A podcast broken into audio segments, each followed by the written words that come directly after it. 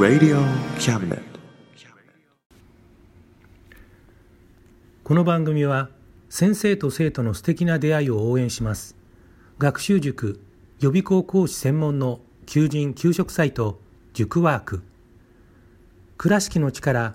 医学研究で社会にそして人々の健康に貢献する川崎医科大学衛生学。日本初日本国内のタイ情報フリーマガジン D マークマガジン。タイ料理タイ雑貨タイ古式マッサージなどのお店情報が満載。タイのポータルサイトタイストリート。タレントや著名人のデザインも手掛けるクリエイターがあなたのブログを魅力的にリメイク。ブログ工房 by ワールドストリート。スマートフォンサイトアプリ Facebook 活用。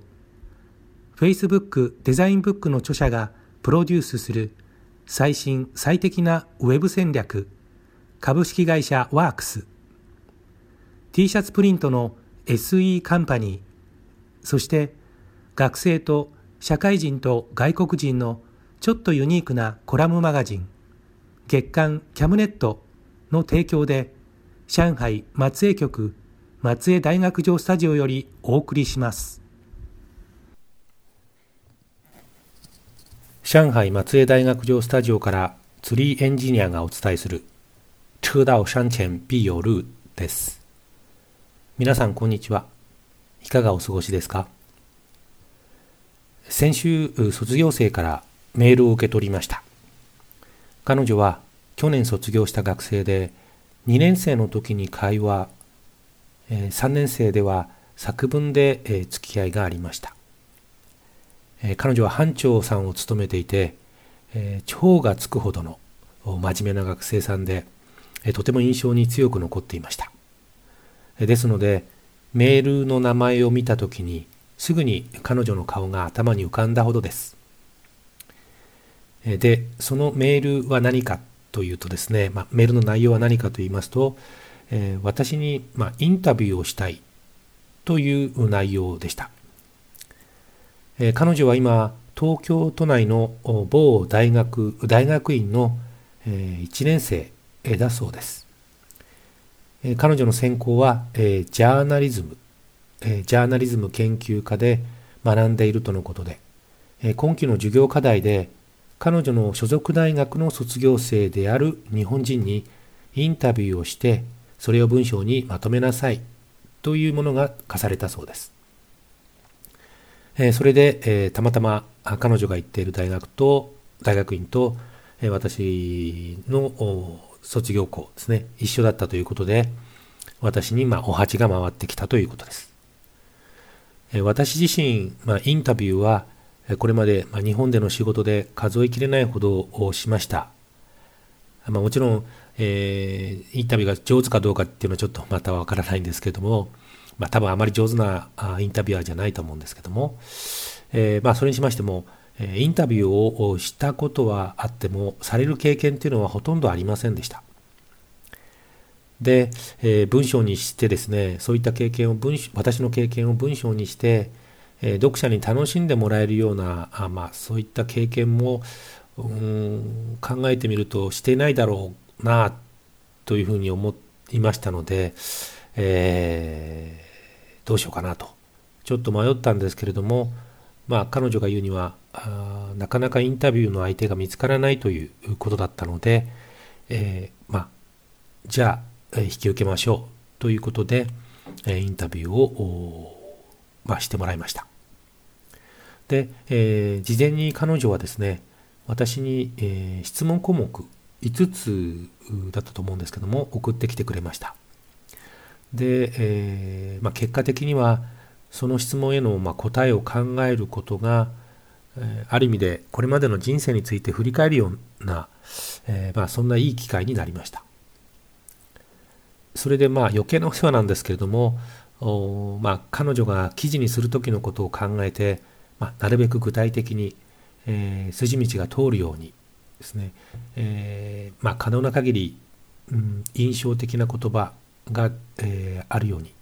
などと思ってかい、うん、思っているうちにですね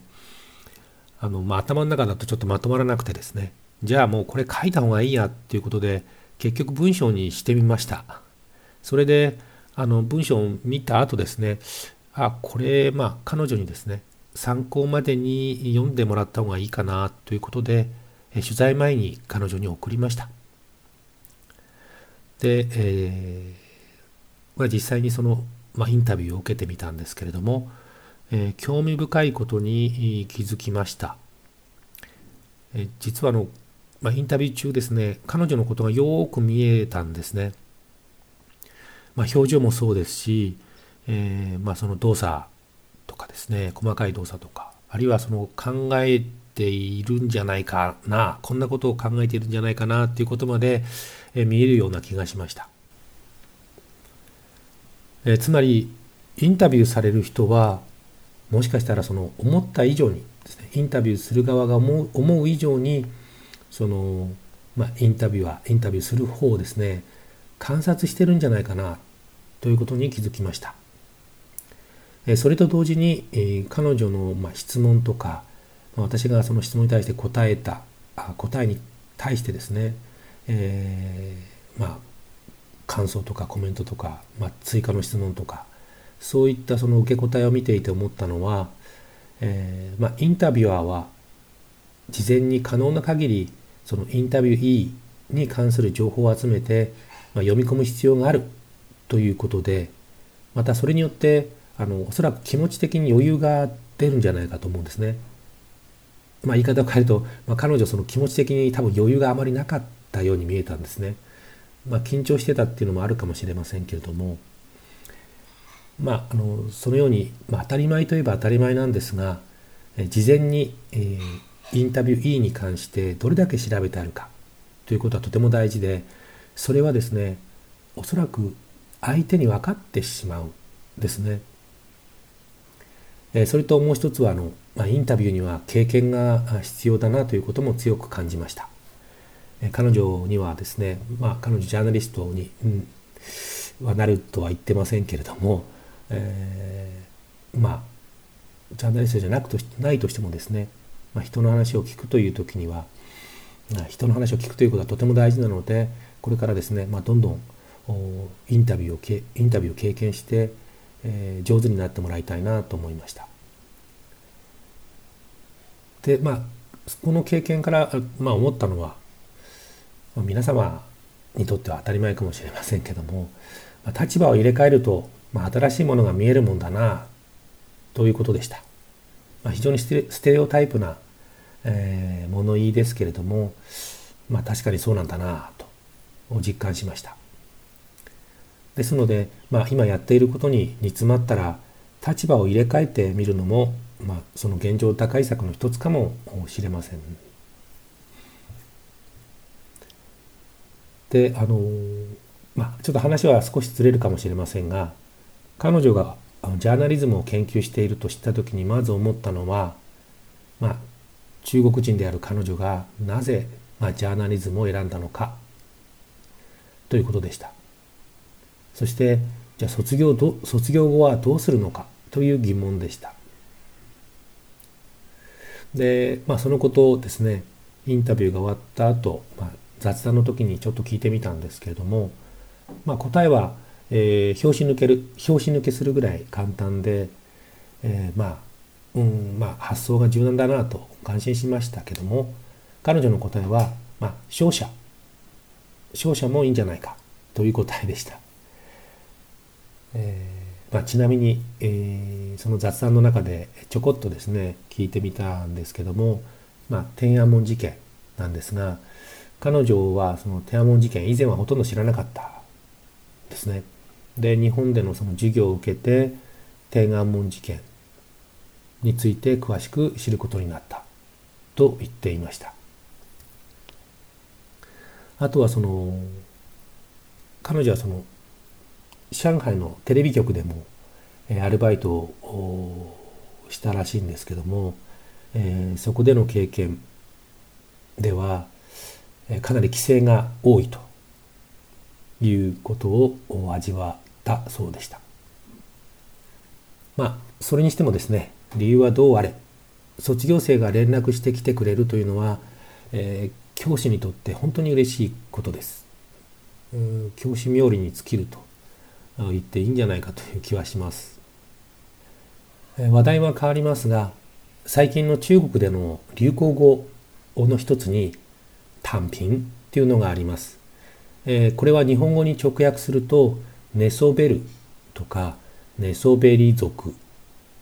などとなると思います。日本でも数年前に取り上げられたあの検消費ですね消費を嫌うとかあと低欲望という言葉に、えー、当たるものだと思います。日本のニュースでは相変わらず中国では、まあ、例えば海南島でですね、えー、爆買い現象があるとか、え、紹介されています。もちろんえー、そうしたその強力な消費力もまだまだ、えー、確かにあるんですけれどもその一方で、えー、若い人たちの中には、え例えばもう高すぎて高額すぎて、え一生買えない手が届かないマンションとか非常に高額な車など、えこれまで目標にされてきたものを諦めて家も車も買わない、まあ、旅行もしない。などといった生活で自分なりの暮らし、えー、暮らし方を楽しむ人たちが現れてきたということです。日本ではバブルの崩壊後に長期の低経済成長を経て現れたのがこの低欲望とか減消費という現象だと思うんですけれどもこちらでは中国ではバブルの崩壊を経験しないで低欲望の減少が生じ始めました。えこれはあの個人的には非常に興味深いテーマだと思います。でそれをまあ学生にこう話をするんですけどもあまり関心がないというか乗ってきてくれないんですね。なぜなのかちょっとわからないんですけれどもでそれとその背景にですねまあ、えー、不動産価格の高騰とか、えー、まあ、それ以外にもですねいろいろあると思うんですけどもそういったその要素背景をですね一つ一つ調べていくと今の中国の社会とかあるいはまあ社会構造みたいなものも、えー、見えてくるんじゃないかなと思うんですがまあ、えー、誰か卒業論文とかでですね書いてくれないかなとは思っています。で今中国では皆さんご存知の通り減少があごめんなさい人口がですね減少し始めています。え特に上海とか北京など一線級の大都市では子供を産まない家庭が本当に増えています。そして、えー、高齢化も進行しています、えー、先日の SNS で、えー、ある大学の先生が子供を産んだ夫婦に100万元日本円で1600万円ぐらいですが、えー、この金額を支給するべきだと語っていました。で、えー、その文章の最後のコメント欄にですね読者から100万元では足りないとかあるいはお金の問題ではないんだなどなどといったコメントが寄せられていました、えー、こうしたことから、えー、まあ今の中国ですね今の中国のその状況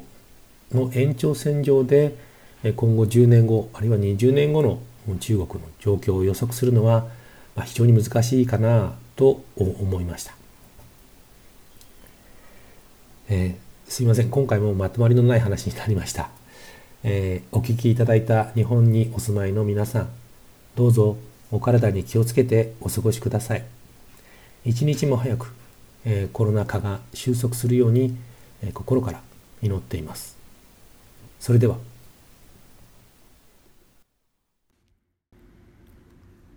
この番組は先生と生徒の素敵な出会いを応援します。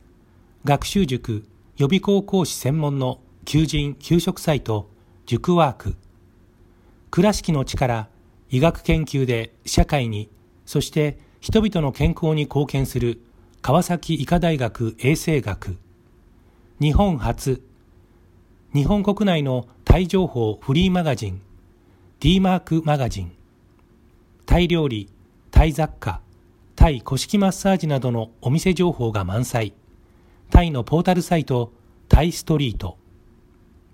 タレントや著名人のデザインも手掛けるクリエイターがあなたのブログを魅力的にリメイク。ブログ工房 by ワールドストリート。スマートフォンサイトアプリ Facebook 活用。Facebook デザインブックの著者がプロデュースする。最新最適なウェブ戦略株式会社ワークス T シャツプリントの SE カンパニーそして学生と社会人と外国人のちょっとユニークなコラムマガジン月刊キャムネットの提供で上海松江局松江大学城スタジオよりお送りしました。Radio Cabinet.